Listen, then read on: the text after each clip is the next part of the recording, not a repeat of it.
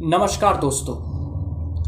Budget session के starting में president of India Ramnath Kovind ने एक स्पीच दिया था जिसमें उन्होंने मोदी सरकार की जो करंट उपलब्धियाँ है, उस पर उन्हें बोला था और आने वाले दिन में क्या क्या चैलेंजेस है, उस पर भी उन्होंने बोला था।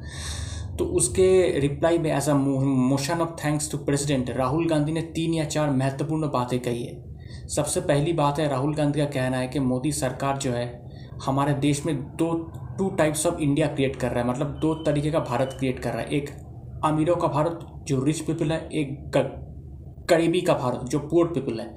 रिच पीपल को, उनका कहना है कि रिच पीपल को कुछ ज़रूरत नहीं है, उनके पास सब कुछ है, लेकिन जो गरीबों का भारत है, उनके पास कुछ नहीं है, ना रहने का ठीक तरीके से घर है, ना रोज़गार है।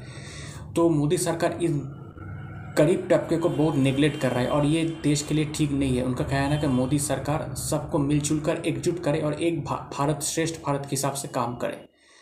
दूसरी बात राहुल गांधी का ये कहना है कि जो हमारे देश में जो कोऑपरेटिव एटलिज्म है सेंटर और स्टेट के बीच उसको मोदी सरकार ख़त्म कर रहा है। मोदी सरकार जो है पुराने एक रा, राजा की तरह काम कर रहा है एक ब्रिटिश रूलर की तरह जिनका दो सिर्फ़ अपने जो भी फैसले है वो स्टेट्स पर इम्पोज कर रहे हैं। स्टेट से कंसल्ट किए बिना। तो ये बहुत ही घातक है और ये ठीक नहीं है लोकतंत्र में। तीसरी जो बड़ी बात राहुल गांधी का कहना है, नॉर्थ ईस्ट के बारे में, उनका कहना है कि मणिपुर से कुछ पॉलिटिशियंस अमित शाह से मिलने गए थे। तो अमित शाह से मिलने से पहले, मन, उनके घर में घुसने से पहले सबको चप्पल उतारना पड़ा था, लेकिन अमित शाह जो है, घर में चप्पल पहनकर बैठे थे।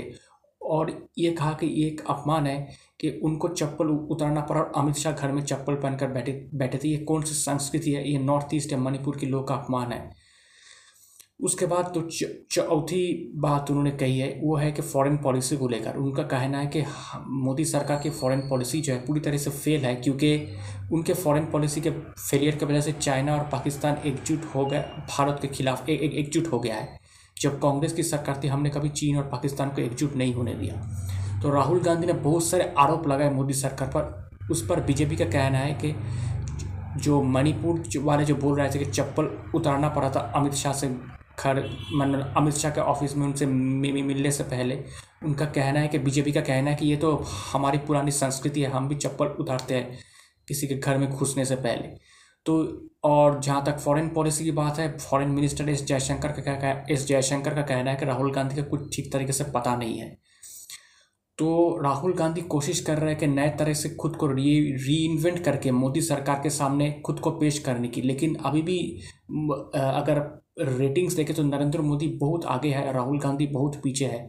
आने वाले फ्यूचर में राहुल गांधी क्या नरेंद्र मोदी के सामने एक चैलेंज एक चैलेंजर बन पाएँगे। ये कहना अभी बहुत बहुत मुश्किल है। अभी तो नामुमकिन लगता है। तो इसलिए राहुल गांधी को अगर खुद को रिवाइवल करना है, कांग्रेस पार्टी को रिवाइव करना है तो उनको अपनी जो पॉलिटिकल जो क्रेडिबिलिटी है, उनको फिर से वापस लाना पड़ेगा। क्योंकि बाकी जो रिजनल पार्टीज़ है, उनको या कांग्रेस पार्टी को उस तरह से सीरियसली अभी नहीं ले रहा। है तो अगर उनको पॉलिटिकल क्रेडिबिलिटी उनकी वापस आ जाती है तो फिर सारे जो रिजनल पार्टीज़ है जो एंटी बीजेपी पार्टीज़ है, वो कांग्रेस के अंडर एकजुट हो सकता है। क्योंकि ममता बनर्जी हो के सी आर हो मतलब तेलंगाना के चीफ मिनिस्टर, वो सब भी प्रधानमंत्री बनना चाहते तो ये चीज़ राहुल गांधी को ध्यान रखना पड़ेगा। राहुल गांधी का सपोर्टर्स का कहना है कि उन्होंने बजट सेशन में जो स्पीच दिया, वो काबिल तारीफ़ है। एक बड़े लीडर बन गए। ये सब कहने से कुछ नहीं होगा। उनको और भी मेहनत करनी पड़ेगी क्योंकि अभी भी वो बहुत पीछे है और कांग्रेस का क्रेडिबिलिटी अभी बहुत लो है। तो देखते हैं राहुल गांधी किस तरह से कांग्रेस की और अपनी क्रेडिबिलिटी लो के सामने बढ़ा पाती है इंक्रीज कर पाती है या नहीं। दोस्तों, मेरा नाम प्रियोव्रत गांगुली है। मैं एक राजनीतिक विश्लेषक हूँ। तो आपको मेरा पॉलिटिकल एनालिसिस कैसा लग रहा है? अगर आप मुझे, मेरे एनालिसिस के बारे में या मुझे कोई का कमेंट करना चाहते, कोई मैसेज सेंड करना चाहते तो आप मुझे ईमेल कर सकते हैं। मेरा ईमेल आईडी आप देखना, मेरे प्रोफ़ाइल पर है Mishti man nine at the rate of Gmail dot com Mishti man M I S T I M double A N nine at the rate of Gmail dot com शुक्रिया।